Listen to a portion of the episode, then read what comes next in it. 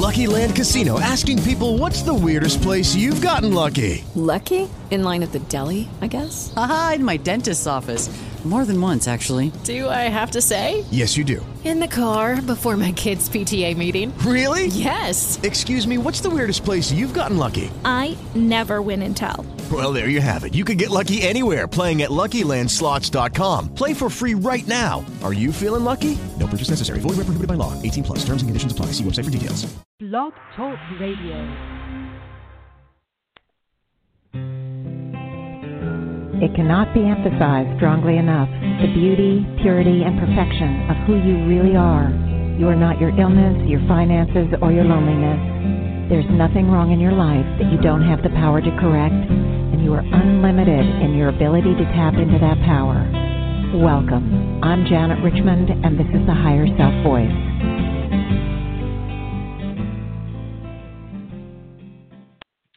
Well, good morning, everyone, or good day.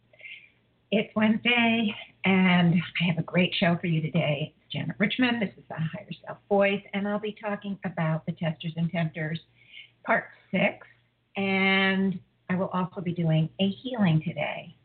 The healing will be on Carolina, and I do have a little feedback too about the Tester and Tempter show because it's so many of them are.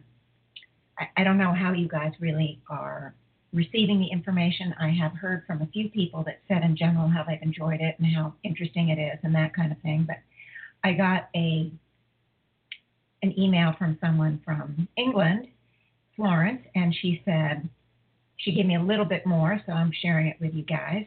She said I just finished listening to the Tester and Tempter series and wanted to say a huge thanks.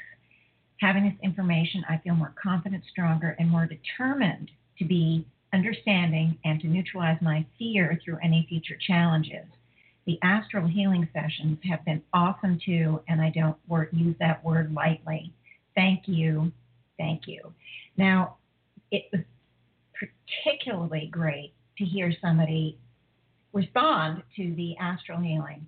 I thought that they, they've been pretty amazing myself but I just never, I rarely hear from somebody because it's not necessarily personal. So people aren't often relating to it personally for for obvious reasons, and therefore they don't think to respond to me on that. So I do want to put a shout out to Florence because I know she'll be listening to this. To thank her very much for letting me know that she felt those astral healings were powerful because I certainly did. They blew me away.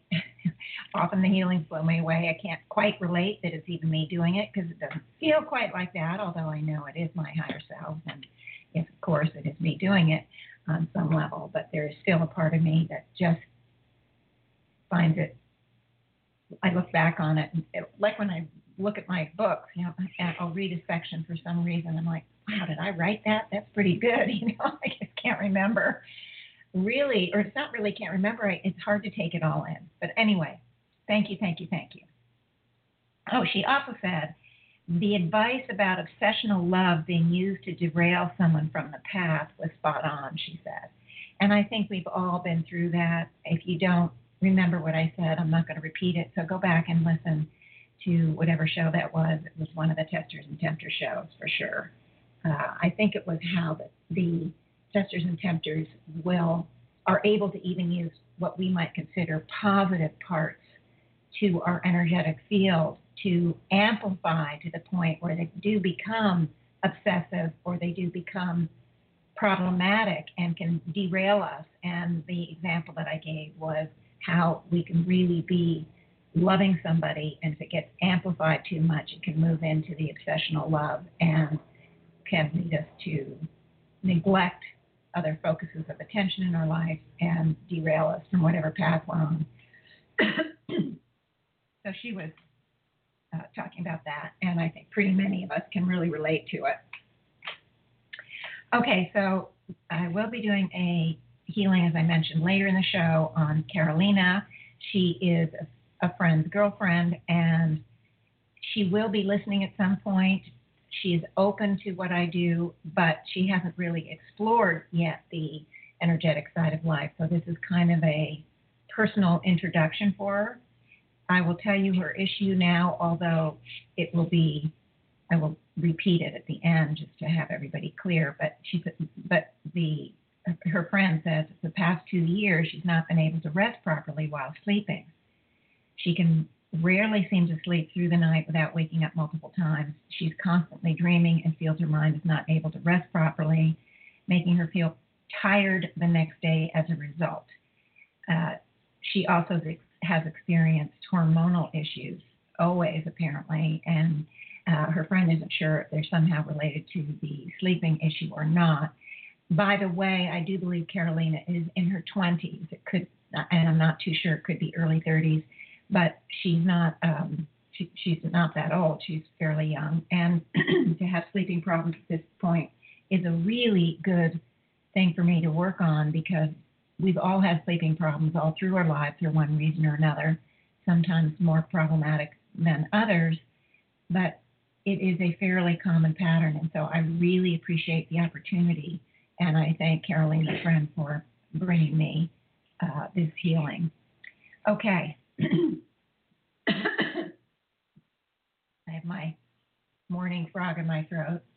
I'm pretty convinced it's because I walk so much and I live in the LA area. As, as we all know, there's more smog here than we'd like, although it's so much better now than it was when I first moved here. But I think over time, because I can be out an hour or two hours a day, I take in some of that those you know particulates, and I because I don't smoke and never have, and then I you know it's like in the morning I clear that out. Anyway, so that's my guess. I don't know. Uh, but I'm not sick, and I've not been sick for a long time. However, as you all recall from last week, I went through a potentially very traumatic situation a week ago, Monday, where I had that heart, you know, pain right in the heart area. And I told you all about it because I was pretty excited because I was able to stand in the center and not move into a state of panic. I was able to just for an hour and a half or so, just completely process, release, neutralize, bring in the divine healing, bring in all of the stuff, all of the energies. Uh, it got to be pretty darn intense. It, it went from sort of the upper part of the abdomen up into the chest and even up into the side of uh, one of my, uh, the jaw on one side of my face. And, you know, I'd contacted my son, and he, at some point, you know, very practical. What do I need to cancel the next day? You know, and I explained this on last week's show, so I don't want to go into a lot of detail. But at one point, I had to use the toilet, so I like five feet into the bathroom from my bed, and when I'm walking in there, I remembered something that happened to me 25 20, 25 years ago. Really, it's so long, I don't remember how long.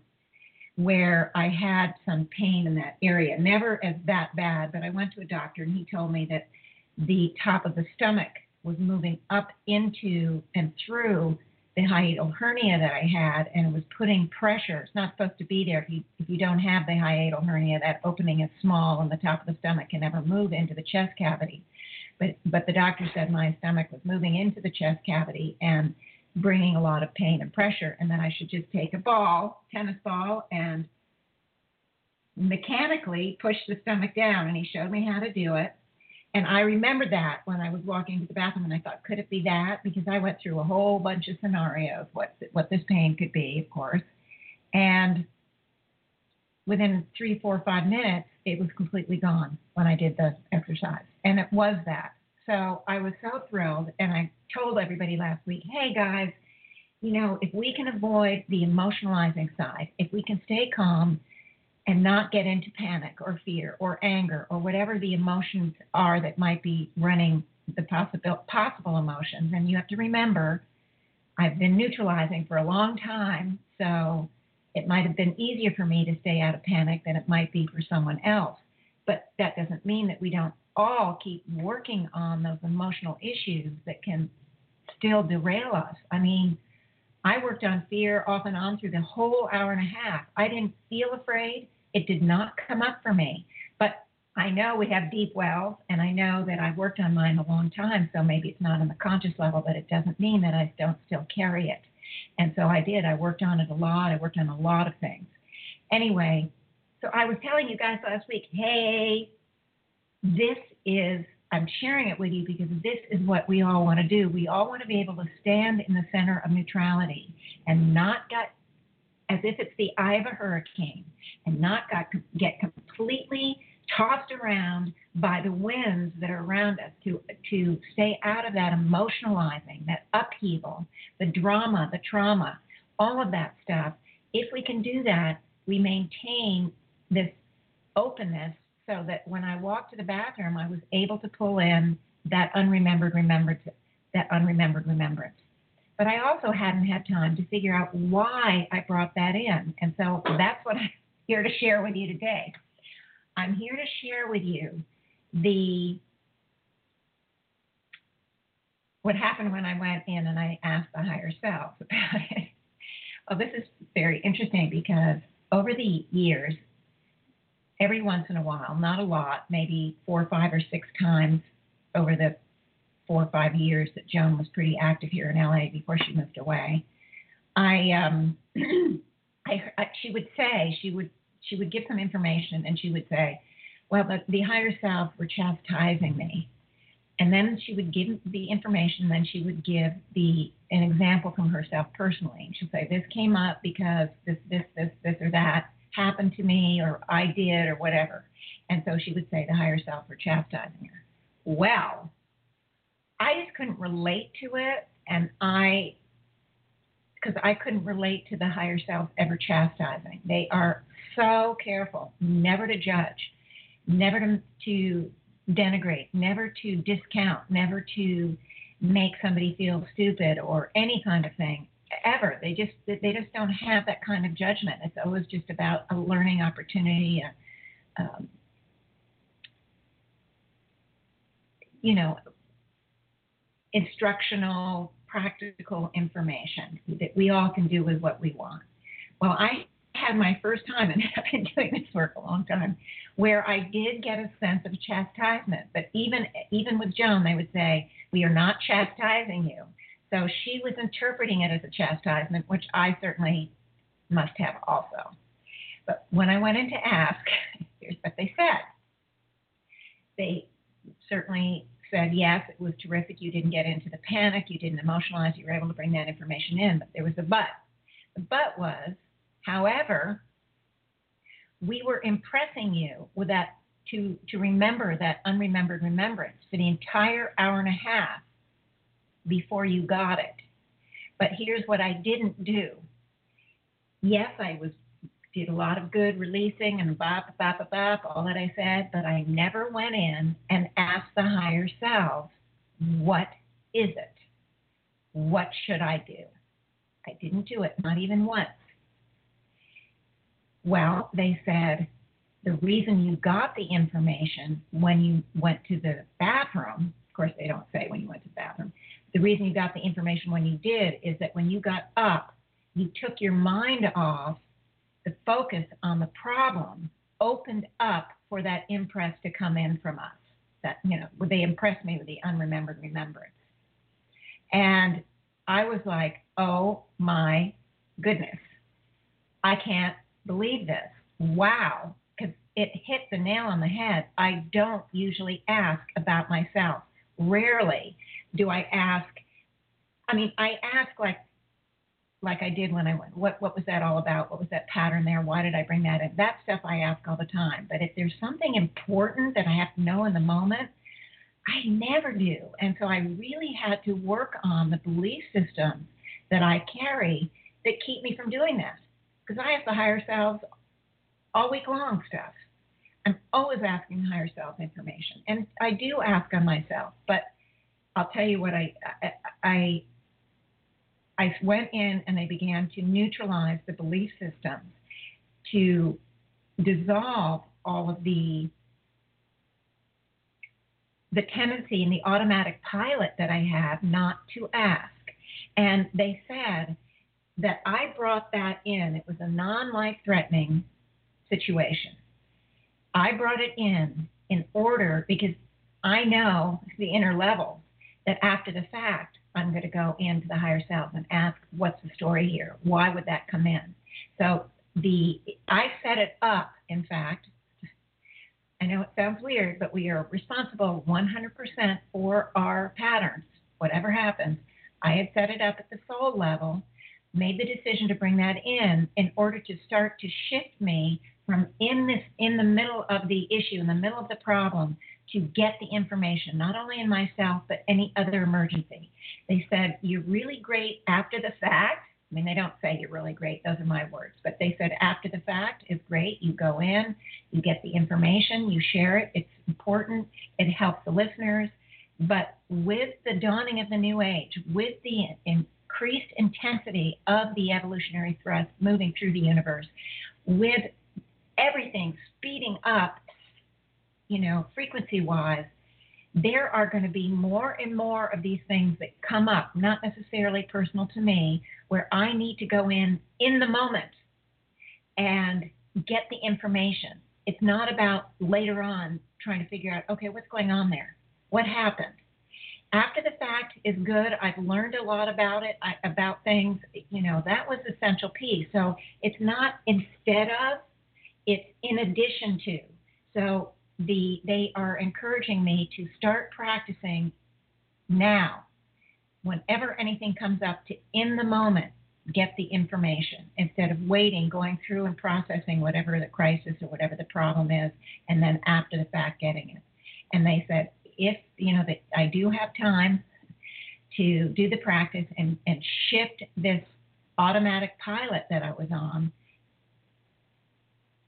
but if I don't do it, that there will be uh, some other uh, opportunity for me to, again, bring that even more forcefully into my consciousness.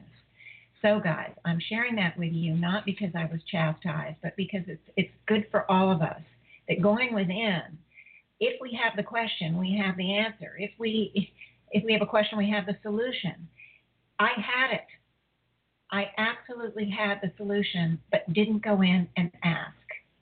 Didn't go in. And part of it is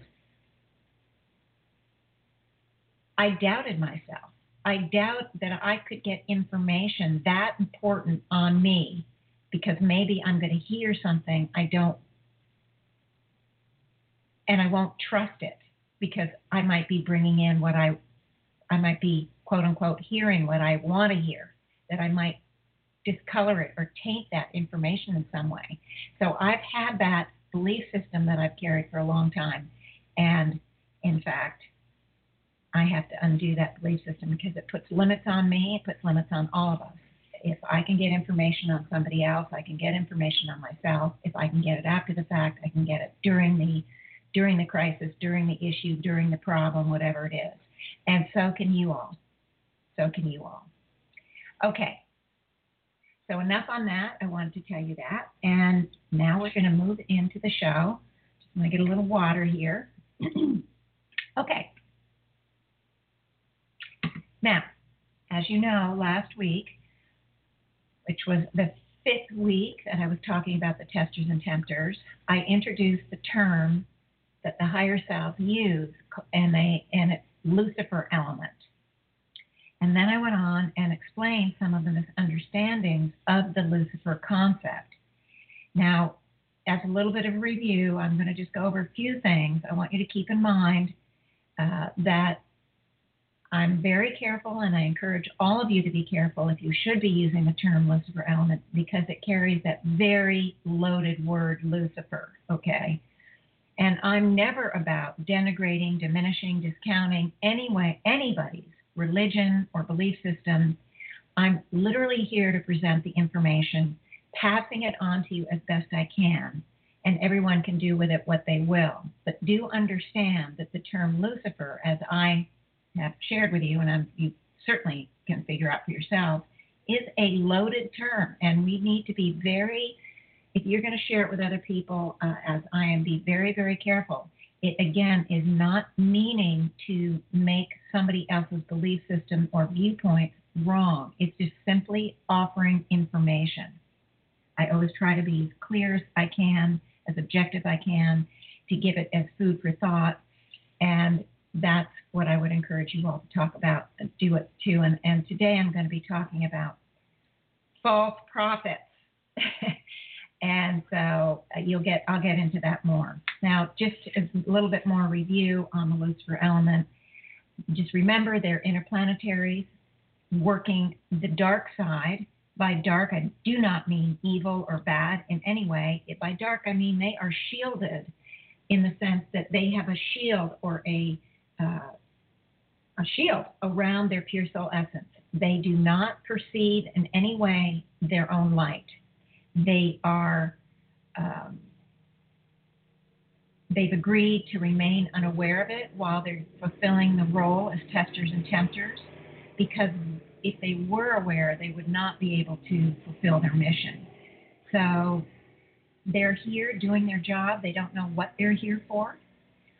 What they do is when initiate initiate or an individual has taken a step forward in some way in their evolutionary process, the Lucifer element or the testers and tempters come right in and and it's as if they say, "Are you really sure that's where you are?"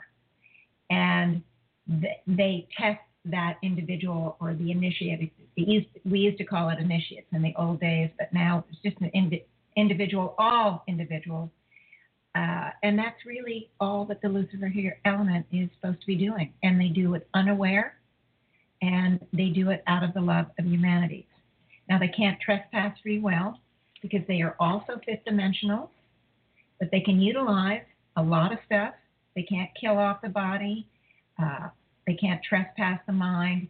Uh, but anything else is pretty much up for grabs. They do harness uh, souls that are still at a lower evolutionary level, a lower frequency level, and they use them as quote unquote tools to do some of their dirty work for them, to do some of the testing and tempting.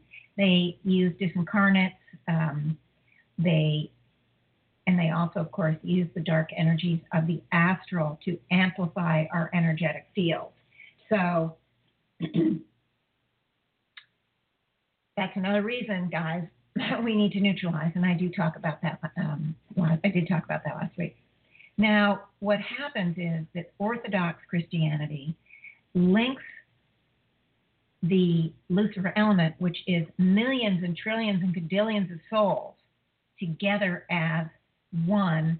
And there's various terms like the devil or Satan or the prince of darkness, or, and there are probably other terms I'm not familiar with. And based on these old viewpoint, these old Orthodox viewpoints, uh, the Lucifer element is therefore really misunderstood and is, is, described and, and, misinterpreted. However, it is um, it is important that we remove fear. Not however, it's important we remove fear from this equation because there's a lot of fear attached to the concept of the devil or Lucifer or the Prince of Darkness or Satan or whatever you wanted to So There's a lot of, of fear here.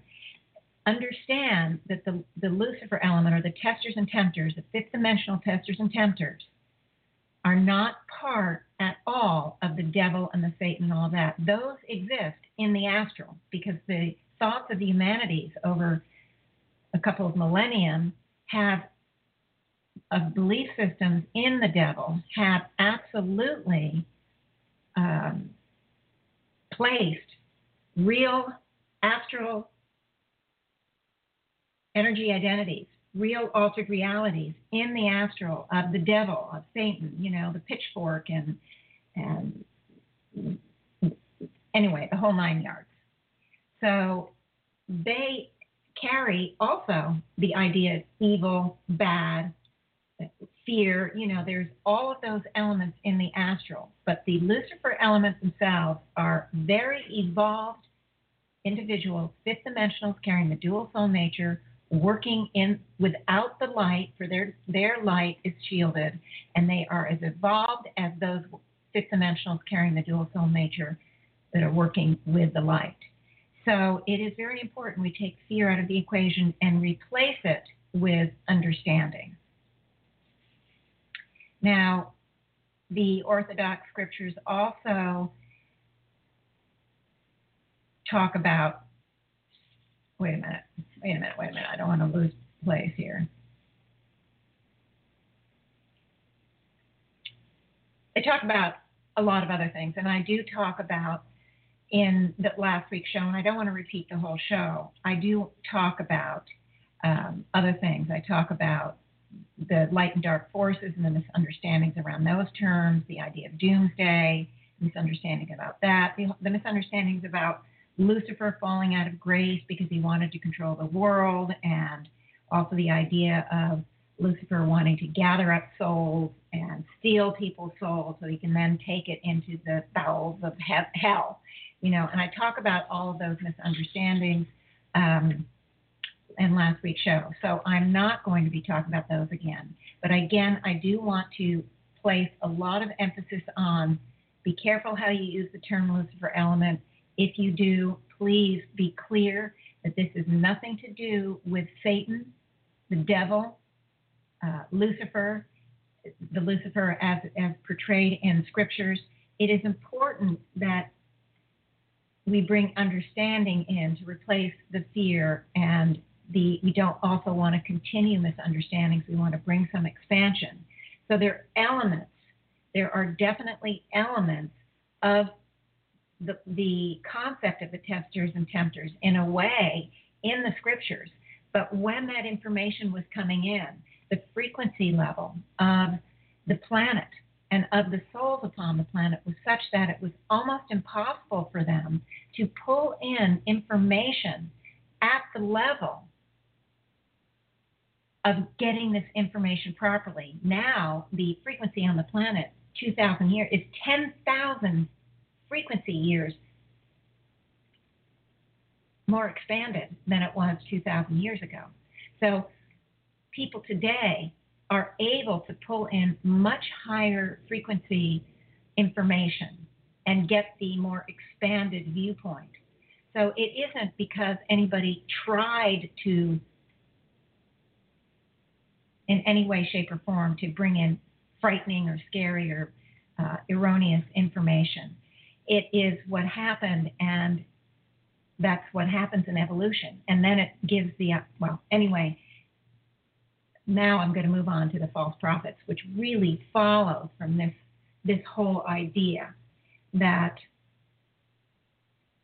that when the information came in, it just wasn't able to be brought in at the very highest expanded level. Not that the information I'm getting out is at the very highest expanded level. I'm sure in a year or three there will be more expansion because you you yourself have witnessed my own expansion on information. So this is part of what happens. The However, um, we do want to understand that there are some some misinterpretations and some of the biblical orthodox old parts of scriptures are presenting information in a way that is not as expanded as it is today. So, again, it's not about judging anyone, it's about bringing expanded information. And so now let me, oh, wait, wait, one more thing.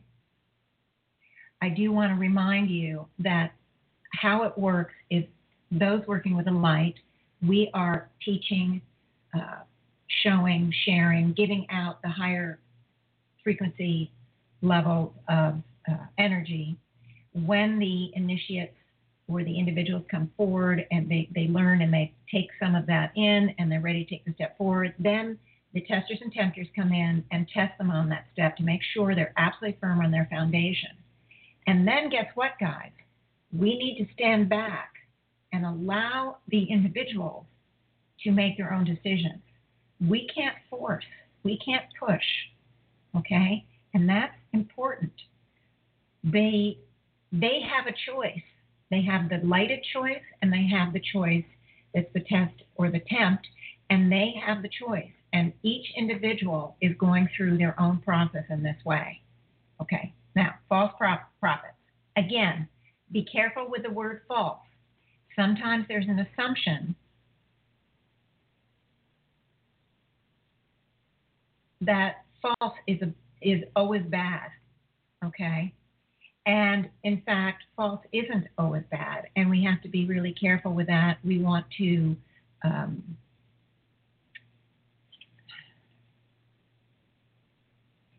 weird here. Anyway, false isn't always bad. We're not somebody who is a quote unquote false prophet isn't necessarily pretending.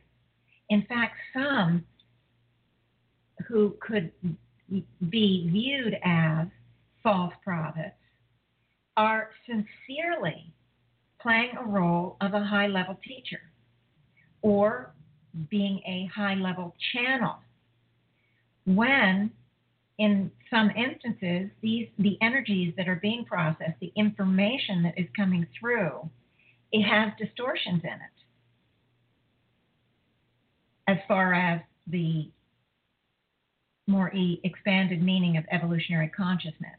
And the higher selves have spoken often about masqueraders who pretend those are masqueraders we're talking about those who've laid aside the body so that they are coming in um, channels are bringing them in.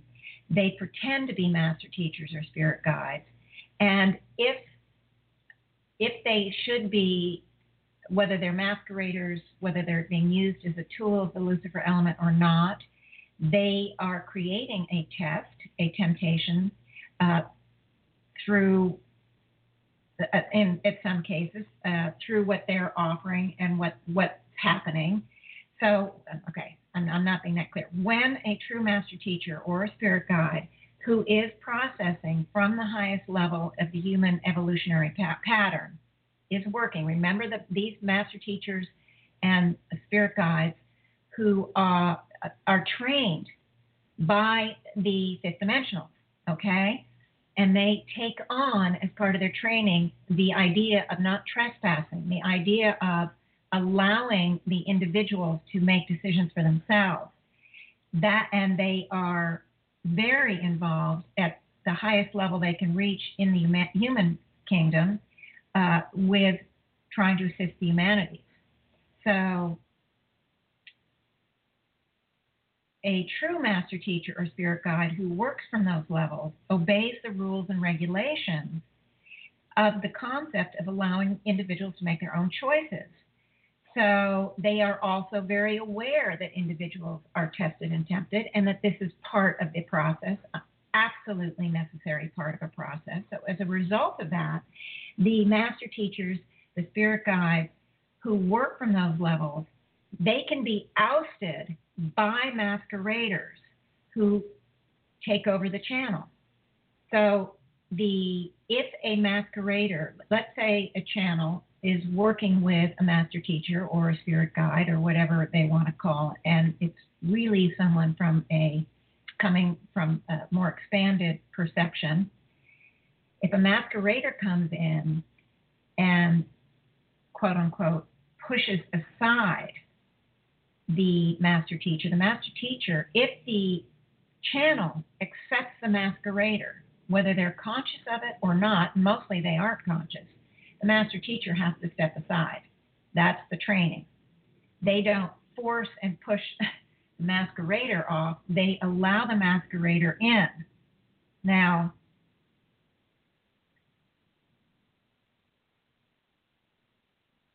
when if if if a channel is working with the you know true master uh, teachers etc and they are they um, allow a masquerader to come in or someone who is a tool of the lucifer element the higher self call it being tapped off the path i thought that was sort of a cute term uh, a cute term you know they are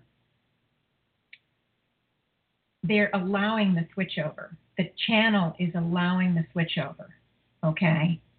Now, uh, this can sometimes be. Now, this is just one example. This the channel because often it's unconscious. The channel isn't watching the switchover. The channel that may not even realize it's a different voice. Uh, it may may not, but in any case, uh, the this switchover can often take place or sometimes take place even if somebody's unconscious because the there can be an ego factor. There can be a, uh, a factor of getting involved in the phenomenon because often the masqueraders will come in and will play on the ego of the channel and or will also use its abilities to create phenomenon, create exciting show business kind of thing. Make it exciting instead of just the very practical information, ba ba ba, can, you know, call out somebody, you know, make it phenomenal, like say something in the audience about somebody who, well, you know, so and so in the audience is uh, um, mothers here or whatever, you know, and, and can bring up information that wows the audience. It's phenomenally based. And so those two aspects, because it makes a good show, it, it, it allows for the popularity of the channel to grow. So often, even though the channel has a very um, great desire to help others, they also can feel, uh, well, this makes my popularity better. I'm getting out more. You know, whatever this spirit guide that's just come in is helping me pull in audiences. You know, so there can be a lot of true sincerity of the channels. The channel needs, like all of us, the channel has an opportunity to discern and to uh, figure out what what is going on and make their own choices. And all of the listeners, of course, have that too. So, what what the higher selves are saying is that it's important to be discerning, and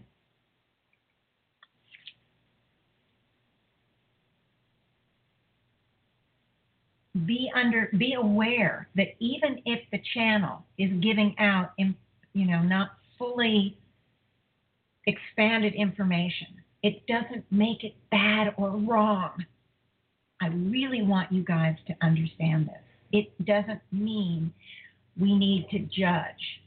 It doesn't mean that we need to denigrate or attack.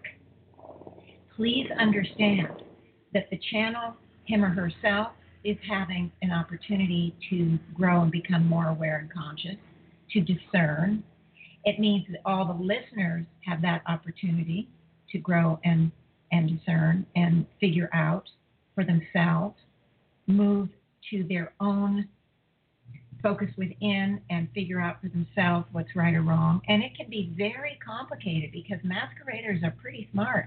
Lucifer elements very smart. They wouldn't be the one being channeled, but they would use uh, someone else as a channel. But the the fact of the matter is, masqueraders often use and mix real expanded information with stuff that's misleading. So it becomes difficult, it becomes complex, it becomes, you know, a real challenge, not just a, a simple one, true false. It's gray. The masqueraders are gray. They give some good and some limited stuff, some discolored stuff. And they in this way it makes it more difficult it makes it a real challenge for all of us but it does not make it a reason to judge anyone or attack you can understand what's going on you may watch it you may attend some event you may watch something on the internet watch it with new eyes of understanding make a decision for yourself there is another role another important thing that is we that I'm going to be talking about. It is important for us since we're carrying the light, okay? Everybody carries the light, but we're utilizing the light. We're working with the light. It's important for all of us to make a commitment to be active, to spread the lighted message. Eh, that the idea is that the soul itself has to is in charge of its own life that we will need to move more and more into the understanding of soul responsibility. And why? Because we need to offer the balancing factor. We need to get out the other side of the information so that the souls listening have true choice. Because if all they hear is one side, if all they hear is one side, guys, they don't really have a choice. They if everybody around them is listening and taking this stuff in and saying, "Oh, isn't this great? Isn't this great?" Um, they don't know that even if they feel or sense there's something wrong here, I don't have a good feeling about it. Even if that happens, they don't have another option in their mind. So maybe they just are confused and they think, oh, well, there's no answer, there's no solution. So, you guys out there, be a part of offering the other side. Again, it doesn't mean ramming it down anybody's throat. it doesn't mean you, you participate in smear campaigns if you are running across an individual who's apparently bringing out some misinformation. It just simply means to stand in the center of objectivity and present the ideas that your viewpoints, your information, and then allow the others, those who are hearing you, listening, to make their own choices.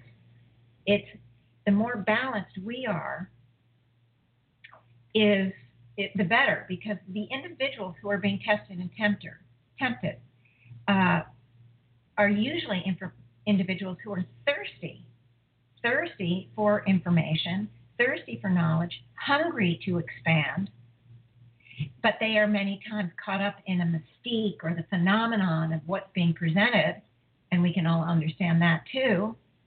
So, if we move in to refute what this individual is into in a manner that says to them that we're saying you're wrong, you're dealing with such and such, you know, this is bad, this is no good, and we come in as judgmental you're going to find a great resistance from those individuals to hear your side. It's important that we present information as much as possible in a balanced and objective way. Don't say you are wrong or this group is wrong, but saying instead what you find right in what you're involved in or what you're listening to or what's coming up for you offering the other option in a gentle way, in a way, in a gentle, balanced manner to help the others hear. Because if we attack, it's going to shut them off. It's going to shut them down and they'll walk away. Nobody wants to hear you're wrong, you're stupid, you're uh, illogical, you're whatever. Nobody wants to hear that. And so instead of putting them on the defensive, validate the part of what they're listening. For example, you can validate the part of what they're listening to that you find to have the expansion because it's always going to be mixed. The testers and tempters, the, masquer- the masqueraders, they always throw in expanded information in with the misinformation. Very gray, very hard to be discerning but there is good information always there. You can absolutely validate that information and then say, however, over here, what I feel is maybe it could be this, this, or this. Again, be objective, be practical, don't attack. Allow your viewpoint to be out there in an active way without turning others off. Okay, so we, those of us working the light, because trust me, no Lucifer elements are listening to my show. Um, uh, they don't know about the light, and they are absolutely working from that place of darkness, which I just can't even imagine how difficult it would be. They have such a difficult road, and I truly respect all that they go through. In any case, we're all here to assist the evolutionary movement and all souls that are involved in the movement. And we want to give them the uh, give those souls that are the of the humanities that are mo- moving forward as much opportunity to hear the lighted message as we can. If they don't hear it, there is some sort of delay. Of course, if there's a delay at the soul level, they are delaying because they are choosing not to hear other information. But we want to be able to facilitate the, the movement forward as much as possible by giving the other side of the information in a balanced manner. And that helps all of the humanities. Now, I want to tell one little story um, to illustrate a little bit when I very first started with Joan, I think I've told you more than once that her information was so fascinating. The higher self stuff was so fascinating, answered so many questions. And I had never been in any other metaphysical group. Now, please understand this was back in the 80s, so that there, what's out there now was not out there. So I went to Bodhi Tree. As I've told you, I got bought a ton of books, and after about a year or two, I just stopped doing that because I was hoping and expecting at first that I was going to get the same sort of information, but I did not. And I most of the books I did not finish. I read a couple of chapters, maybe half of it, and they just didn't settle right with me. It didn't feel good. Uh, didn't wasn't logical. wasn't you know uh, you know I have an analytical nature. I'm really a math science person, and I just it, they just didn't feel right. A lot of contradictions, et cetera, et cetera. Well, the same thing happened, and I went to a couple of psychics, other psychics besides Joan, uh, tried them out, also kind of expecting they were like going to be like her, and you know they weren't. They weren't because they didn't have the higher self soul scan as part of the the session. But now she did a soul scan with information that she didn't do healing, but it still was a soul scan in her way. In any case, the the fact of the matter is, I did go to this one psychic. I don't even remember her name. And she said she was going to introduce me to my guides.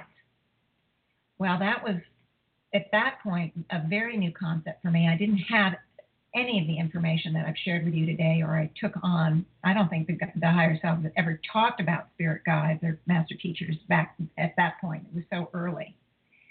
I had heard vaguely the word guides, but I, I had no other information other than a vague knowing that guides existed. And so she said to me, she introduced me to a guide. It was an Indian uh, from American Indian. And it, she described him, and he was young in his 20s, um, and he was my guide. And he told me that he was the one that helped me when I was driving. That, um, and he, I think he gave some, I can't remember if it was an actual incident where I was driving and he, he was the one that impressed me to stop quickly or turn or whatever. I, I don't remember any of the details. So I just thought to myself, oh, well, that's interesting. And really didn't know what to make of it. And then there was more stuff. Though. And then maybe three, four, five minutes later, when the guide and I are quote unquote saying goodbye, the guide said, And I really want to thank you for teaching me how to drive. And that was like, What? it was too contradictory for me. I was like, Okay, first he's saying he saved me from having an accident when I was driving, and now he's thanking me for teaching him how to drive. And that just didn't make sense to me. And so when I left, I really questioned anything about that whole guide thing of him anyway. That I think I had one other guy, but I I don't remember. So this was a case where the channel was, I'm sure she had no understanding of the concept of masqueraders. Uh, I'm sure that she was genuine and sincere, and chances are the Indian that came in was also sincere. I maybe he was a tool of the Lucifer element. I didn't get that feeling. Of course, I didn't even know that term back then, I don't think. Uh, I'm pretty sure I didn't. But in any case, there was no intention on anybody's part to mislead me or to, in any way, shape, or form, uh, force me, you know, force misinformation down my throat. But it was fairly easy for me in this situation. I think it's much more difficult now when we get masqueraders involved that are purposely masquerading. They aren't all coming from a genuine place. I just took it in and said, you know, that that doesn't make sense to me. Of course, I've been introduced to the higher selves, and so I was much more interested in having them guide me than than the Indian that um,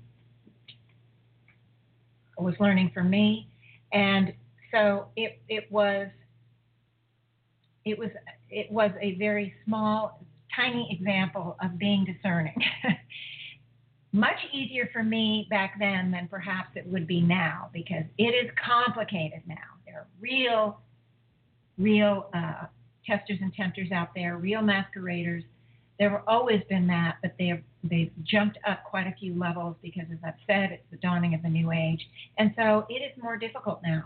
It's a lot of stuff being done on purpose, even if the individuals at the conscious level are not aware it's being done on purpose. On purpose. So just be discerning, guys. And when you run into Indians that are both helping you drive and learning how to drive from you, you might you might figure out it's it's something not right. I mean, I'm I don't mean to make fun. I'm just trying to be silly because it is a very small example, and I think I had it really easy. I didn't I wasn't given a very you know someone had come in who was my guide who had some higher self expanded information and then some other stuff, it might have been a lot more difficult for me to walk away and just say, oh, okay, that doesn't really work for me. I never called the, Indian back in. I never asked him for guidance. I'm sure he was very much going through his own process of learning and growing and evolving, just like all of us. So, in any case, that's just a maybe a silly example, and maybe it's not even, maybe I shouldn't even talked about it, but hopefully it helped you guys. Okay, so now we are going to move on. I'm going to be doing the healing for Carolina. And again, let me tell you the issue. For the past two years, she's not been able to rest properly when sleeping. She can rarely seem to sleep through the night without waking up multiple times. She's constantly dreaming and feels her mind is not able to rest properly, making her feel tired the next day as a result. She's also always uh, experienced hormonal issues, and we don't know. Her friend who referred the healing to me doesn't know if they're somehow related or not, and wasn't even sure if he could do it in the same healing. But I always go in with one or two or five issues, whatever is brought to me, and then I allow the higher self to run the healing. Often they are actually related. I'm finding that quite a bit. Of course, everything is interrelated. You guys hopefully have that idea now that the underlying causes, the underlying belief systems, the underlying emotional issues, the un- underlying misinterpretations and misconceptions plays out in more than one arena in our life. It plays out in many arenas. They may be more prominent in one arena or another, but often you can, there are uh, connections. So, anyway, you know what? Before I do the healing, I do want to just, I'm just learning this. I'm supposed to say, for those of you who've just tuned in, this is Janet Richmond, and this is my show, The Higher Self Voice. And I'm about, I just did part six on the testers and tempters relating to false prophets, and I am about to do a healing on Carolina related to very difficult sleeping issues and uh, and hormonal issues as well. So, thanks, guys. And I also should say next week you're going to have more information on. I'm not 100% sure yet, but it's going to continue, I believe, with the biblical connections the fifth dimensional information that expands to include biblical references. There are a lot, and I mentioned last week the reason there are a lot is because those of us who are here working with the light, the fifth dimensionals with a dual soul nature, sharing the light, helping the humanities and the three other lower kingdoms evolve. We're here too, not only to help with the new age, but also to help bring the higher heart consciousness concept, which I will explain more of when we get into that, into an expanded level because it was unable to play out in the most expanded way because the concepts that were infused before it were not did not play out at the highest level and so the humanities on the planet could not absorb the highest level of understanding of the higher heart consciousness uh, infusion, the Christ concept, in other words. So we're here to bring that concept into expansion as well as to move in and bring in the concept of the New Age. So these are the things that are going to be coming up. The biblical references are very important, simply not because there's any favoritism to Christianity, not because there's any preference or anything like that. It's simply because we have two jobs. And one of the jobs is related to the higher heart consciousness concept, as it did not move out onto the planet, not because anyone made a mistake, but it was done at the best way that it could be done. And so you're going to hear more about it because we have we have work to do on that too. Okay, so now let's. I'm sorry for the quick interruption, but meanwhile, please everybody get yourself in a comfortable position. We're doing the healing now on Carolina. Take a few deep breaths, and I'm going to drink some water. I really should have ads or something in my show. I probably get sick of it. But so many of you listen after the fact. I'm sure you can just pause it, then you, you create your own break. Anyway, so Carolina, you're not listening to it live, but I want to talk to you directly. I may jump back and forth into treating you in the third, talking to you in the third person or and and individually. I'm sorry, it just I just do that. I can't seem to pick one and stick with it. So anyway, welcome. I'm glad you agreed to the healing, and I will. I will begin simply by asking you and all the listeners to take a few deep breaths, make yourself comfortable, and begin to quiet the mind. Just quiet the mind, bring that focus of attention in, and we're going to focus on the right now moment. Now, the right now moment or the now moment, whatever you want to call it, is an energetic field. It is not something fleeting, it is not something we can't access. We can absolutely access the now moment. And when we use the focus of attention, when we focus right on right now, and a good technique is simply to listen to my voice, allow all the other thoughts in your head to just be out there in the background, in the ethers, and just focus right now on my voice. And in this way, I am seeing the now moment being set up. The higher self are activating it, they are facilitating the activation because once we bring that focus of attention in, we are. Um,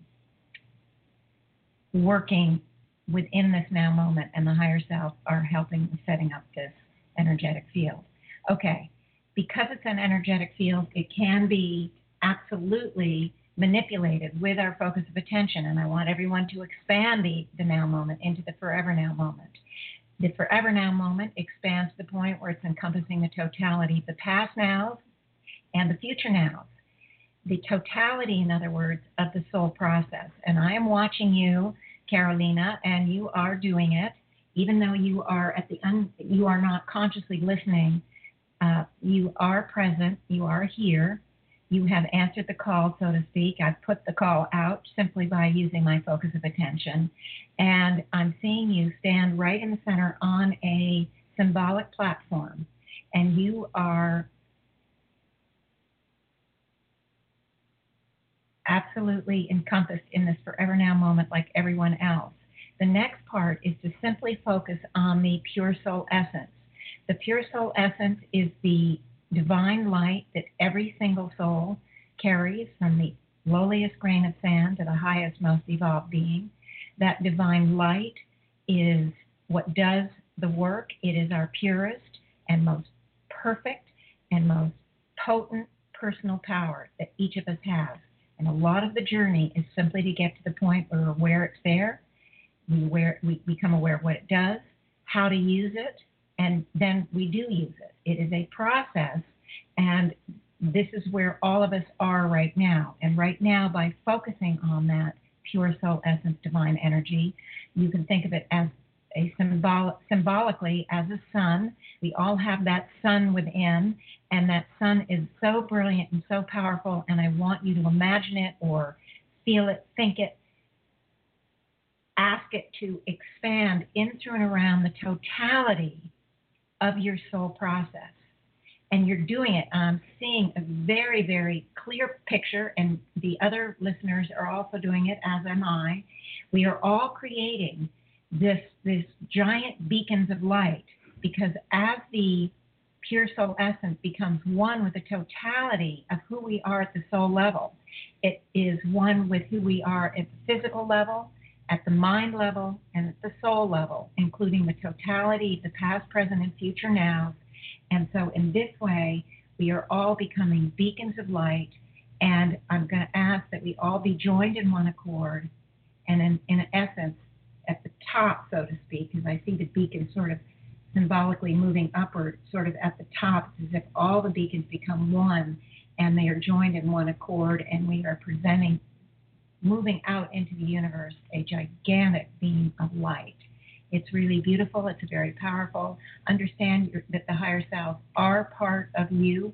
Our everybody's higher selves are them. We may not feel that way, but they are not external to us. They are who we are. So when we become one with the totality of the soul, that includes our higher selves. And your higher selves are present, all of ours are, and we are now being moved to with to inside the a symbolic diamond. Sometimes I use this, sometimes I don't, but the higher selves are indicating to me for you it's important that I use the symbol. And so the symbol of the, the diamond is two four sided pyramids, base to base. And it's an energetic diamond, not a solid one, that's the shape of it. And this is absolutely brilliant. It's symbolic of the originating source of all there is, and it is brilliant. It is reflecting all sorts of colors and energy, information, knowledge, balance, harmony, everything, every single element, every single aspect of the originating source is represented in this symbol. And as we as we move within this energetic symbol and it can expand, it's energetic, it can be expanded as big as it needs to be. It is encompassing the totality of you at the soul level and all the listeners, past, present, and future, including me. We're being taken into the center of the originating source, which allows us to bring this healing into the very highest level possible. It is also allows us to tap into the immense resources of divine energy so that whether I name the divine energy or not, if you need one that I don't say, it will come in and become part of the healing. It will uh, also activate and connect with the one because you carry every divine energy as we all do. So it will also, you will activate your own divine energy, connect with the uh, more the reservoir of the same uh, the same divine energy. So it's very empowering for our own pure soul essence in this manner. Okay, so I use this platform, which I see you on. You're right in the center. The platform is simply one to give me a focus of attention.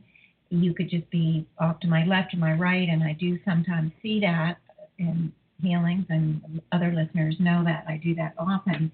But when I'm really focusing on someone, I'd like to activate the platform and you are standing on that platform. I see a bit of shyness here. I see, see a bit of trepidation, and that's okay. That would be normal. Um, at the soul level, you have agreed, you've come in, which is a huge sign because if it's because the free will is at the soul level, and if you didn't want to be here, you would not be here. Uh, you would not come in or you'd come in and there'd be some sort of barrier indicating to me that the healing would not be happening. Maybe we'd have a conversation, maybe you just come in and make it clear and then leave. But in any case, there's no way I can force you. I cannot trespass. We're working with the divine energies, and I could never trespass or force. So instead, uh, it's always great news, and it happens most of the time only a handful of times have I encountered someone who refuses uh, the energy or refuses to take part. And that's really okay. They might change their mind the next day, but in that moment, they would they were not going to uh, be open to it. So right now, you are a bit nervous, and what I want you to do is simply to begin to let go of nerves, your trepidation, the fears, the confusion, and as you and you can just say to yourself, I am releasing fear, confusion, uh, trepidation. There's just this kind of a, a little bit of resistance just simply because this is a new process for you. And as you say it, as you release this, I'm seeing a lot of stuff coming out of your head. Wow. You are releasing it, and the, the energy comes out from the etheric bodies that we carry, and it moves into your beautiful divine light, that pure soul essence light, and is neutralized. In other words, it'll come out usually in some very dark kind of smoke or maybe oil out of a out of a um, gusher, an oil well, or water out of a fire hose. It comes out in any way. It doesn't matter how you see it or perceive it or imagine it. And you can use your own symbols. But when it comes out, it hits the light, and the light neutralizes it, and then the light absorbs that neutral energy and is empowered. Your own light is empowered. So you are helping yourself in more than one way by doing the process. But I am seeing a lot it, it immediately my my attention was drawn to so much in the head area, and I wonder if this is part of the sleep. And that isn't coming up yet, but that was an immediate connection I made. And I want you to just see, I want you to envision at the top of your head a hatch, like the top of a submarine, so that when you imagine the hatch, you know, you're actually opening the hatch untwisting it and opening it up.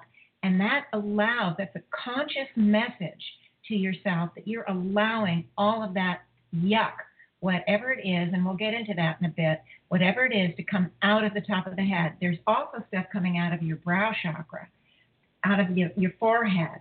There's just stuff pouring out of the top of your head, your forehead, and now I see it out of your eyes and out of your ears. There's just a huge amount of stuff uh, you don't want to hold on to that is something you don't need and it is just blowing out of your symbolic self, your mind, into the light. Now, wow, that was unexpected. You're doing great. I'm very, very excited here because right away you're figuring this out. The trepidation, the the nerves were like a very small, uh, just a moment of you know, you didn't know what to do. But the minute I said something, this just started to blow right out the top of your head, and it's still coming. It's still coming. It's still releasing. Let me see now if I can see what is. Okay.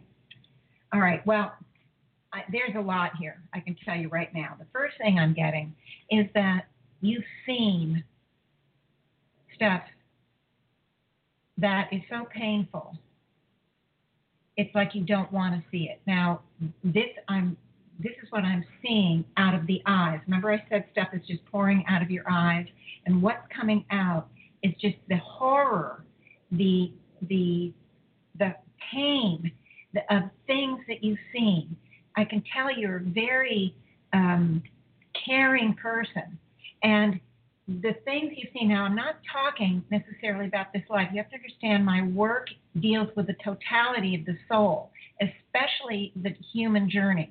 So I want you to understand this is coming from many, many, many, many, many lives, not just this one. We've been around for tens and tens and hundreds of thousands of lives over eons of time. And most of what I is going to come up comes from these past lives. You may or may not have experienced some of it in this life. You you absolutely might have, but sometimes you're going to think, "Gee, that doesn't sound familiar," but you don't remember what we lived through. So just go with the flow. Just because you don't recognize it, please understand it's important to still let it go. If you don't honestly carry it, and I've really bloobered and I definitely did not figure it out right, okay, no harm, no foul. If you don't carry it, it won't be released. No biggie. So you just release everything I say. And right now, I'm seeing. I'm seeing such pain in your eyes. I mean, symbolically, uh, the pain of stuff that you've seen. You've watched man's inhumanity to man over many, many lives. It is so painful for you. You just stored that pain in a way behind your eyes. And it's as if you're saying to yourself at the soul level, I want to get rid of the pain. You can't change the past. Nobody can. You can't change what you've seen or what happened that you observed. You can't change any of that. What we can do is to let go of the pain that holds us locked in to the past. Now, I'm not saying you live in the past. I don't know how it plays out for you, but this is what we all do in our own way. So I want you to just continue to let, let go of that pain. There is a lot of grief there too, personal grief and grief for the humanities. There is a real love for fellow man here. And it may not even play out so much in this life. I don't know. I don't know you at all. Never met you, don't know anything about you. But what I do know is you might even have closed down some of the, the, the love for the humanities and the wanting to help others simply because you want to avoid seeing anything more along the lines that you've seen in prior lives. So it could have played out that way here. But there is a tremendous, no matter how it played out, whether you're very active in helping others or not, what I'm seeing here is that you have a tremendous love for the humanities underneath, and you have really suffered watching others suffer. And it, it has been really, really difficult. Okay, so that's part of what I'm seeing coming out of the eyes. Let me see what, what the next piece is. Okay, that's continuing to release. The stuff is coming eh, eh, out of your ears too. I'm not getting much out of the ears you know, yet out of the ears. Let me focus on seeing what's coming out of the top of the head. Okay, well, this is all definitely related to your sleep problem and the dreams. Um, unfortunately, when we're, well, not unfortunately, when we are awake, we go through our day and we find ways to distract ourselves from thinking about things.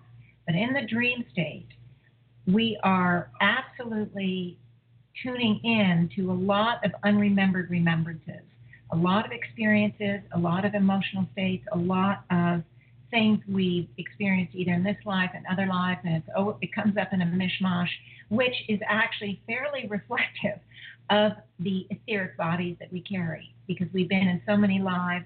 We carry an absolute hodgepodge of beliefs about anything and everything, hodgepodge of self identity, the hodgepodge of misunderstandings and misconceptions. It is so confusing, and that is one way, reason the dreams are often very confusing and, and carry elements from many different parts of our lives all in one dream and mix and match people all the time. And it is it is much more complicated than it seems at the surface. But what's coming up for you is a lot of the unremembered remembrances that are wanting to be released, wanting to be brought into a state of consciousness so that you can let go of them. Now, you don't actually have to bring them into a state of consciousness. You can let go of them and this, using this, this technique. You can just say, known and unknown, I want whatever those are that at the soul level, I am. They, the, the, at the soul level, you're using the dreams to remind you to deal with this, these issues at the soul level that they are using those dreams. You are using you you yourself at your soul level are using the dreams to trigger you, to motivate you, to do some releases, to bring things in balance, and that's part of why uh, you aren't sleeping well. It just has gotten difficult for you in so many ways, and you're not sleeping well, and so there's this motivation that gets set up You've shared it with your friend that referred you to me, and the as a result, the healing gets done. And you step forward and you're just letting it go. It's like, oh, I've had enough of that. And there's a lot of misunderstandings here. Let me see if I can pick up some of the. Okay. There's a lot of lives of servitude where you have been uh, a servant or a slave in some way, uh, you or you've been, you know, any many of the lives simply as being a woman, you were second class citizen, or your job was simply to do laundry and have babies or something. Uh, there's, there's just been many lives of being a second class citizen, being of service, being in servitude, being uh, a slave, even uh, even when you weren't an actual slave. Sometimes in in many societies, both on this planet and on many other planets, there are many societies that were you know dominated by men, and men made all the decisions, and the women just had to follow whatever they said and did whatever they were supposed to do. And there's just a lot of that, and that's that's very interesting. I wouldn't have necessarily expected that, but but there is a lot of these lives, and one of the things that's come out of it, um, believe it or not, and I do believe this has to do with your hormonal issue, is a confusion about the female role. You may not have that confusion in your mind, but there's a part of you that is absolutely uh, confused about what it is to be a female. There's fears here. Are you going to lose your identity? Are you going to be in servitude? Are you going to be a second class citizen? Are you, are you, are you? Now, you may or may not have those questions in your conscious mind, but it is affecting your hormonal system because hormones are often related to our the feminine nature. It's part of, you know, the reproductive system and it's also part of in other ways, um, regulating the body system. So I want you to release, I want you to let go any confusion, any misunderstandings, any misconceptions, known and unknown, direct or indirect, about the female nature. Every soul has a male, and every human soul has a male and female nature. This big thing seems to be related to you at the female nature side. So I want you to just release as much as you can the female nature, uh, the, the issues, the confusions, the misunderstandings, the fears around it. I can see how this th- these kind of fears could play out, out, in relationships you might have with men. Um, not not necessarily bad, but there there could be some some walls or some blocks or some uh, fear of uh, vulnerability, because at some deep level you might be worried that, that somehow you're going to give up your equality in some way.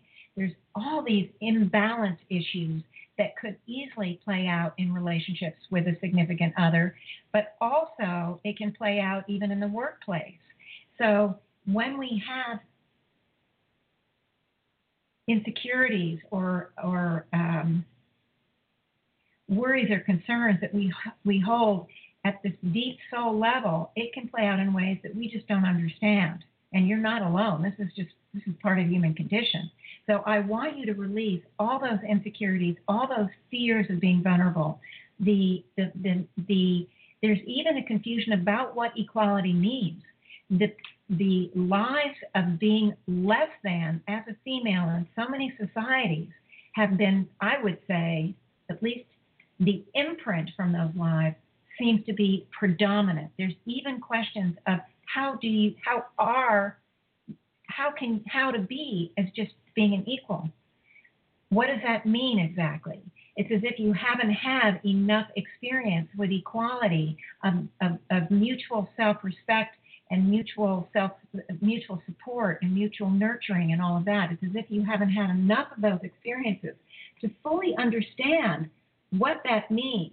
So there's a bit of you that's just kind of, uh, I want to say, um, just swapping around, sort of, just trying different things, testing out different theories, and maybe this will work, maybe that'll work. And there's just this this this sense of you don't have the answers, and I want you to let all of that, all those misgivings go, all those worries and concerns and anxieties go, all the imbalances in the the hormonal system. I want I want to call in divine divine balance, divine hormonal balance to facilitate the release. And I'm going to ask the higher self to bring in that divine flush energy or to start it so that you can start to release because it's going to be very difficult to fully understand, especially in the short session on the radio, exactly all the things that are playing into the hormonal system.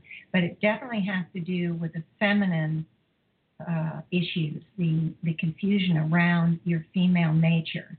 And I do feel that there, there is, if you clearly came into this life to figure this out. Um, you are very motivated to bring it into a state of balance. It is part of what you're going to be processing here, and it's it's not something that it's going to clear in one quick healing, but it's going, we're going to make a step forward with it. Now let me see what other elements are here. Okay, well, there, first of all, there's a lot of clearing going on with that. So you, so what you're doing, even though you're not listening, keep in mind I'm working with you at the soul level, and that is what I'm experiencing. That's what I'm picking up. There is a lot going on. There is one area over on. Now I'm feeling it on my left side, and I'm not sure whether it's your right side, so it's a mirror for me, or not, but it's sort of the left toward the rear there's some real pressure back there, and I want to go in and see what the heck that is because that doesn't feel good for sleep patterns. Uh, all right, so let me see.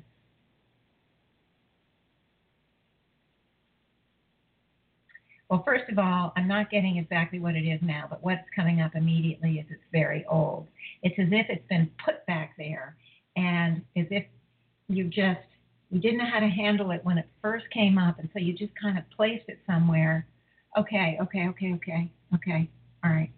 This is actually began or originated with a major blow to the head. There was a some life, and this is a long time not on this planet, in fact, where you took a major blow to the head, and it did kill you. Now, when we have um, the death experience often is a time where we lock into or really are imprinted with various emotional issues, various misunderstandings or misconceptions, whatever it is, and they get they they are they don't go beyond that. In other words, there's no resolution. Something can happen to us when we're alive. It could be whatever, and we have time to process it and work through it. But when you die, you lay aside the body. When you die from something, especially when it's traumatic like that, it is it gets locked in. And so this actually this place is actually a place that was given birth to by this uh, incident. You got hit in the head, you were killed, and it was by someone that betrayed you. It was by someone that you loved. It was very, very, very difficult. There was the shock at the moment of death that it could have been done by this person, and I'm not getting that information, but maybe I could uh, in a longer session. But it was a shock, and what you did was you put feelings of betrayal, shock, trauma, the unexpected, uh, life itself was something to be afraid of. You kind of locked it right in there, and every other life that you had those kind of feelings, it kind of piled on. So it feels to me as if it's know, I think there's some element in the, you know, periodic chart that is very, very, very, very, very, very dense. You know, kind of like, uh, I don't know, like a heavy. It just got, with each new experience, you just kept plugging it in back there and plugging it in back there. And I would, I just can't imagine that you don't have some sort of head issues. Um, maybe you do, maybe you don't. Maybe it's only playing out through the dreams. But right now it is very intense, and I just want you to start to shoot. Just imagine symbolically that you have a big sort of heavy, heavy black box, or it's not even it's not square like a box, but it's kind of uh, rounded. It's hard to explain, but I want you to just focus on it and send as much light as you can there. And I want you to send light from within and light from without. So both sides, all all of the surfaces of this holding space are being addressed. And so I, for you also, I want you to begin to actively and consciously release fear of betrayal, the trauma of betrayal. There's a lot of hurt here because the person that did this to you, you loved. The person and see if I can get that originate, originating lifetime. It was a male, definitely was a male, which would add to the confusion about the male and female roles. It was a male. he wasn't particularly happy about doing it, but at some level he didn't feel he had a choice. I'm not getting that information. I do feel regret from him, but we're talking so long ago that it isn't really necessary right now because that was the init- originating lifetime. That was the initiating lifetime for this pattern you're holding. It's not that important that you understand all of that because it's just been empowered and uh, entrenched and intensified for many, many lifetimes since then. And so I want you to just keep sending all the light to that. It is it is actually easing up or loosening, becoming lighter, which I'm sort of shocked about. I thought, wow, this seems so dense. I didn't know that it could be, but you are actually doing good on it. And I want you to continue to say to yourself, I am going to, I'm releasing this. I don't need to hold on to this anymore. The feelings of betrayal, the feelings of uh, hurt, um, and, and the endless question of why, because you never knew in that life. We never know, or many times we don't know when something happens. Many times it's because we just there isn't that information out on the planet. Like if we get some the disease, some disease comes into our village, and we don't know why or why everybody gets sick because we didn't understand the germ theory disease and you know whatever, that the rotting something in the water, the drinking supply, uh, tainted the water and brought cholera to the village. We, we, we don't we didn't understand those things. So there's a lot of lives where there's a lot of whys, and I want you to let go of the why. Now this is very interesting to me because this is so much part of the human condition that I've not gotten exactly it from this this direction. And I'm encouraging all the listeners to release the why because we can get stuck constantly focusing on the why, the why, the why. And I want everybody to release it. You, Carolina, please release the frustration of wanting to know and not having gotten the answer. The more we release, the more we're actually free to the more we release that and the belief that we're never going to find the answer, the more we're going to be free to getting the answers that we need in this life. So it's very important we release the frustration and the constant asking of why. And it just is so adorable. It reminds me of those little kids that are two, three, and four, and five that are always asking mommy and daddy, why, why, why, why? I mean, you know, we all know that phenomena. It just happens everywhere. And this is really, it's been not cute in your situation simply because it was relating to some very horrific events. So I want you to let go and release all the whys and the frustrations, the angers, the feelings of injustice, because there's just so much, so much. And oh, okay, also part of it is this you doubting yourself because you can't figure out how you could possibly have trusted first that initiation initiating lifetime guy and then from then on you blamed yourself when you trusted somebody in in future life in the other lifetimes that betrayed you or abandoned you or hurt you in some way didn't uh, they weren't always killing you it wasn't like that but you you it brought in a lot of self doubt. How could you have trusted them? Why weren't you smarter? Really questioning your own sense of self, your own self worth, your own self value, even.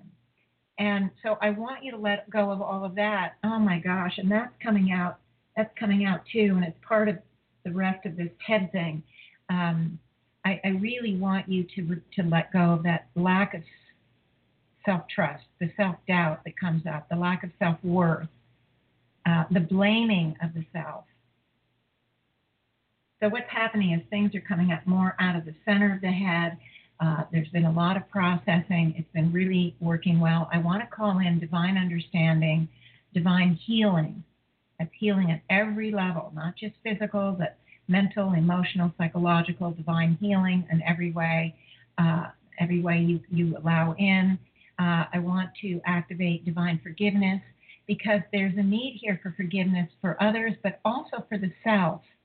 And divine forgiveness is a tremendously, tremendously powerful energy. And I want to activate it. I want you to feel it, sense it, imagine it moving in through and around the totality of who you are and all around the self identities of you where you where you hold and define yourself at the inner level, whether it's a conscious definition or just an unconscious one. We all carry them from every life. Um, there's self identities here that really need to, that are so judgmental of yourself that we need to bring self forgiveness around them. Again, this is part of the human condition. We all have these. I've worked on my own, I don't know, eons for, for eons, for ages.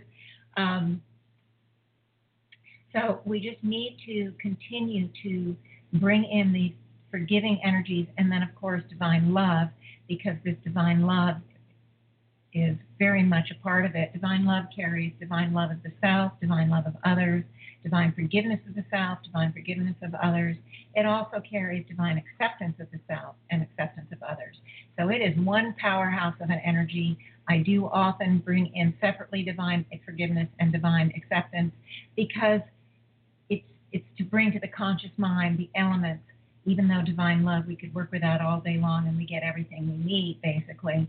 But it's but by bringing the other elements in, often the soul can resonate with one or the other, uh, and it sort of they all work together and empower one another and help the the movement into those uh, accepting those energies into, into deeper and deeper levels.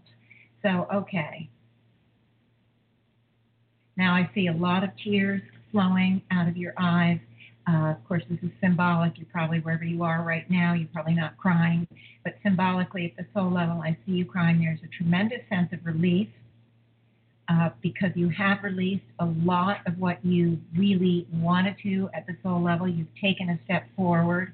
You didn't know it was possible. It's like there's a part of you that is in shock, um, absolutely thrilled and relieved, but also absolutely disbelieving. It's as if you've carried some of these patterns for so long, you didn't think that you could be any other way, that it would be any other way. And so, what's so exciting for me is to watch those tears because those tears are this relief, this seeing, yes, it can be different. And you're moving into a state of you've moved out of the state of trepidation and worry and concern that when you first came in, and now you're moving into a state of, wow, this is a possibility here. And I want to call in divine possibility, divine opportunities, and divine clarity of vision and expanded perception. This is also important um, to help you in your journey to move into a state of uh, more uh, increased conscious awareness uh, okay, wait. There is also some joy coming in. I feel joy here, and it feels like it's almost um, it's almost surprising because it's been a long time since it's come since it's been there. You might have had momentary uh, times here and there where you felt joy, but for the most part, it has been and I would say at least the last couple of years, maybe longer, um, there's been a lot of absence of joy. And this is beginning to come in now. And so that's part of the tears because you're beginning to feel joy. You're beginning to feel, wow, there is more than this difficult, this, I'm going to use the word dark, but it's not, I don't mean it, I don't mean any of the connotations. Just this heaviness I guess is a better word. A lot of this heaviness is beginning to be released, uh, has really, really started to move some of that heaviness. So let me just see what else. There's a lot of stuff coming out of the front of the body. And that's this heaviness that I was just talking about.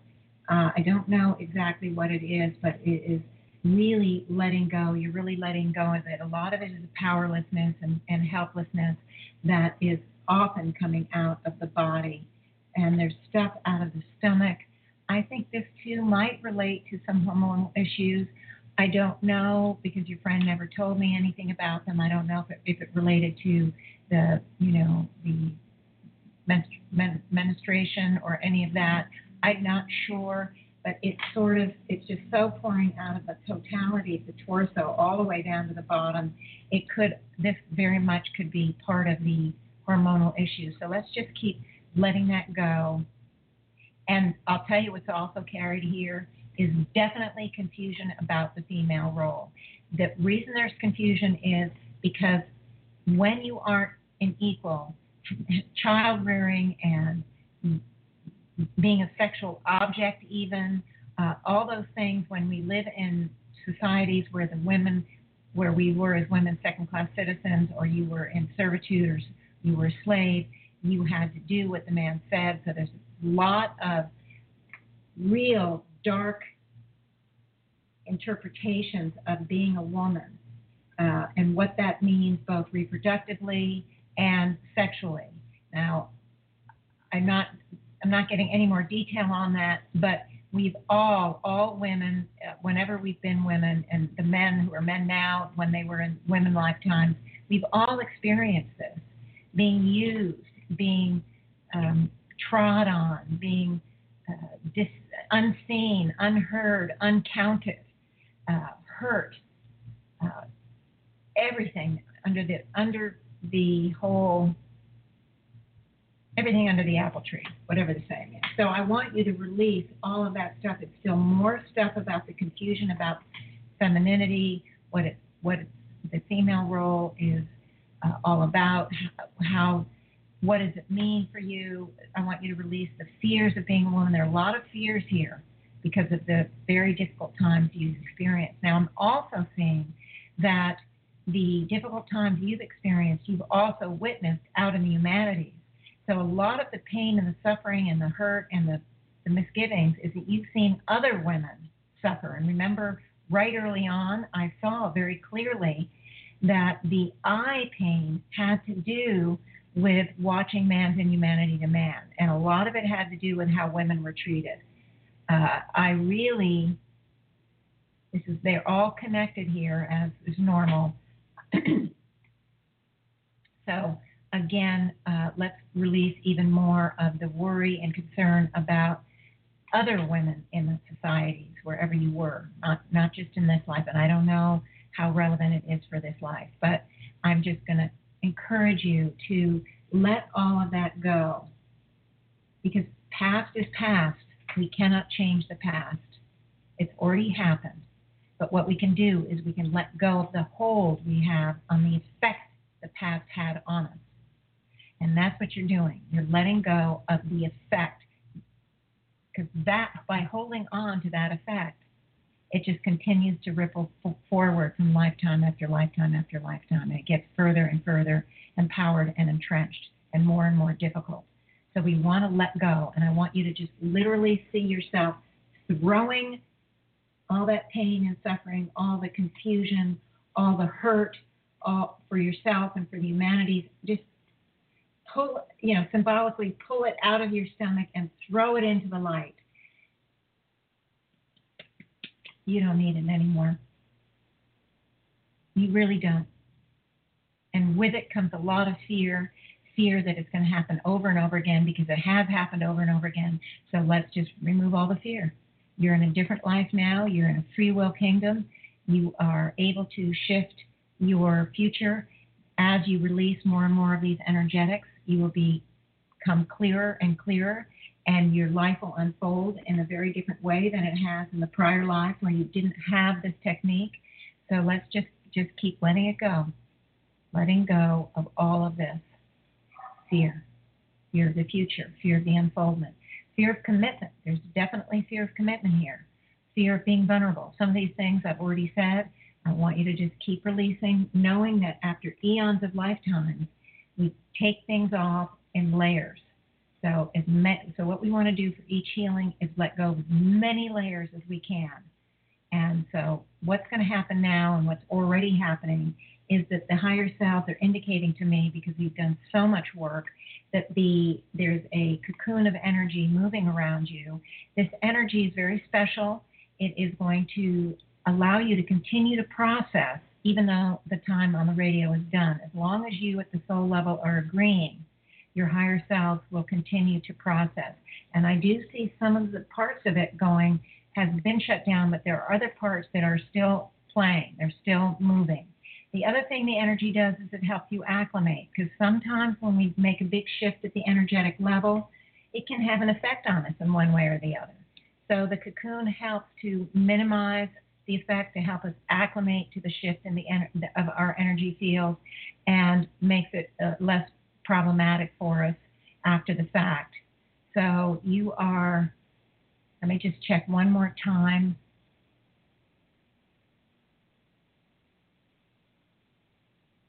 It's almost as if you're in a state of stun. It's almost as if you are comatose or in a state of incubation.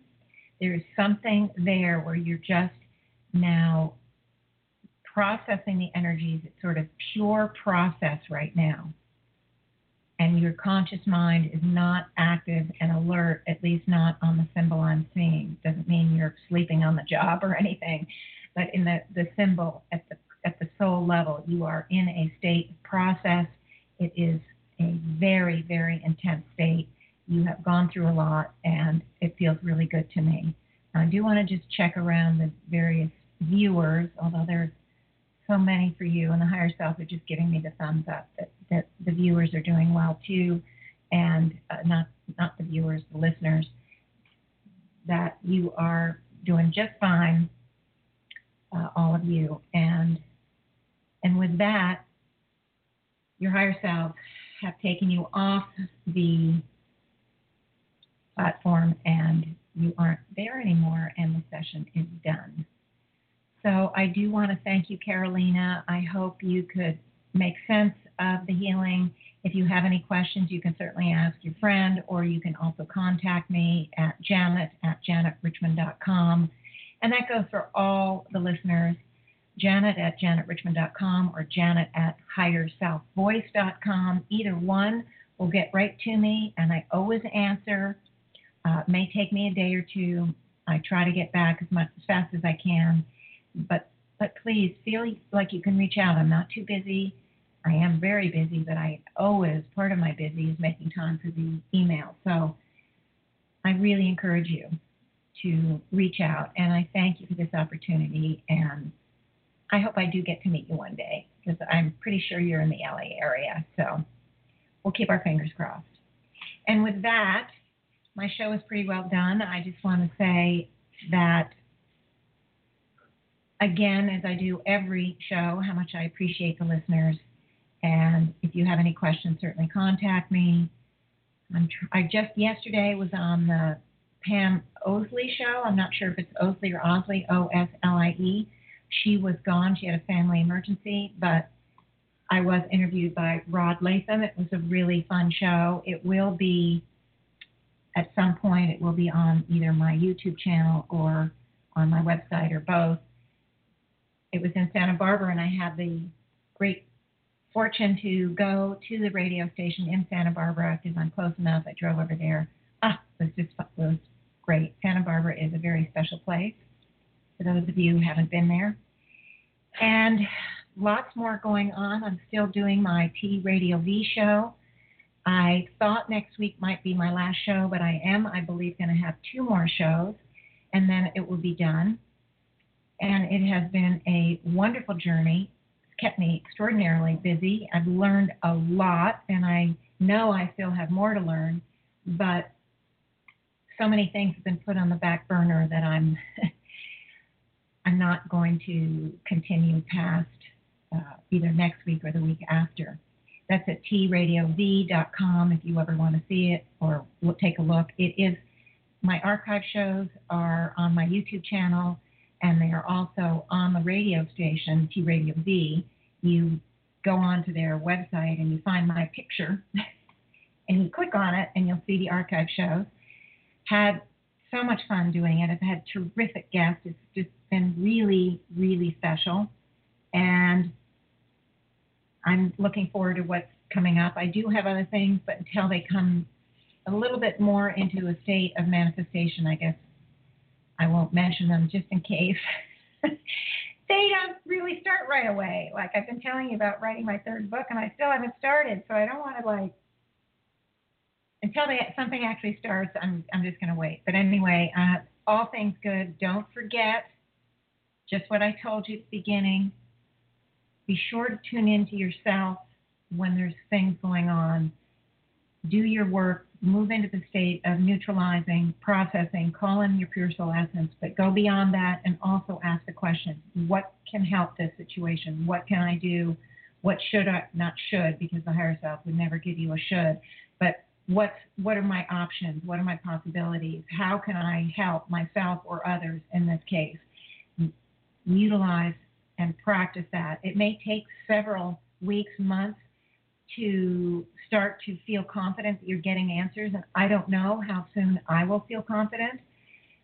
But unless we practice, unless we do it, we won't know. And we won't start to build those bones to the point where we absolutely know we can do it. And then when something really important comes in, we're going to get information and we are absolutely going to be in the right place at the right time to help. So it is all about expanding our abilities, expanding uh, our, our focus, our our understanding, our awareness, and doing it in a conscious manner. And so, with that, I'm going to wish you all a wonderful, wonderful. Oh, I see. I have a caller. Hmm. 0377. You know, the screen goes blank when I do the healing, so I don't. If this caller wants to talk to me, great, but not necessary.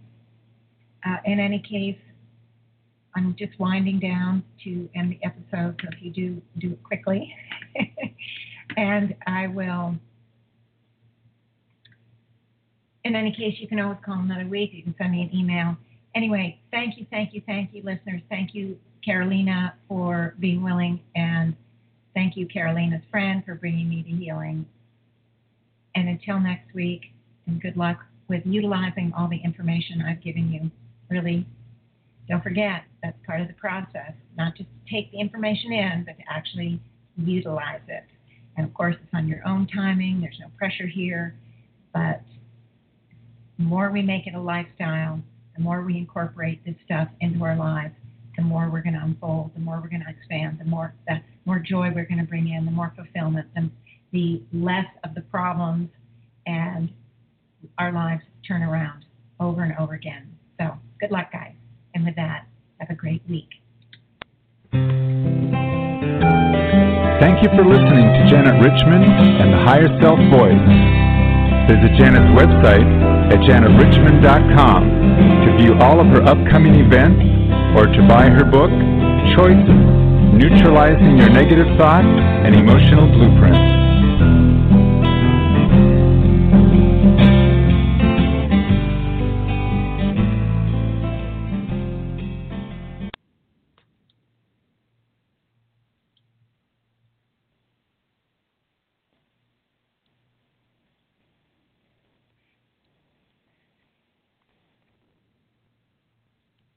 Judy was boring. Hello. Then Judy discovered ChumbaCasino.com. It's my little escape. Now Judy's the life of the party. Oh, baby, Mama's bringing home the bacon. Whoa, take it easy, Judy. The Chumba life is for everybody. So go to ChumbaCasino.com and play over 100 casino style games. Join today and play for free for your chance to redeem some serious prizes.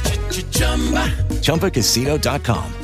No purchase necessary. Void where prohibited by law. 18 plus terms and conditions apply. See website for details.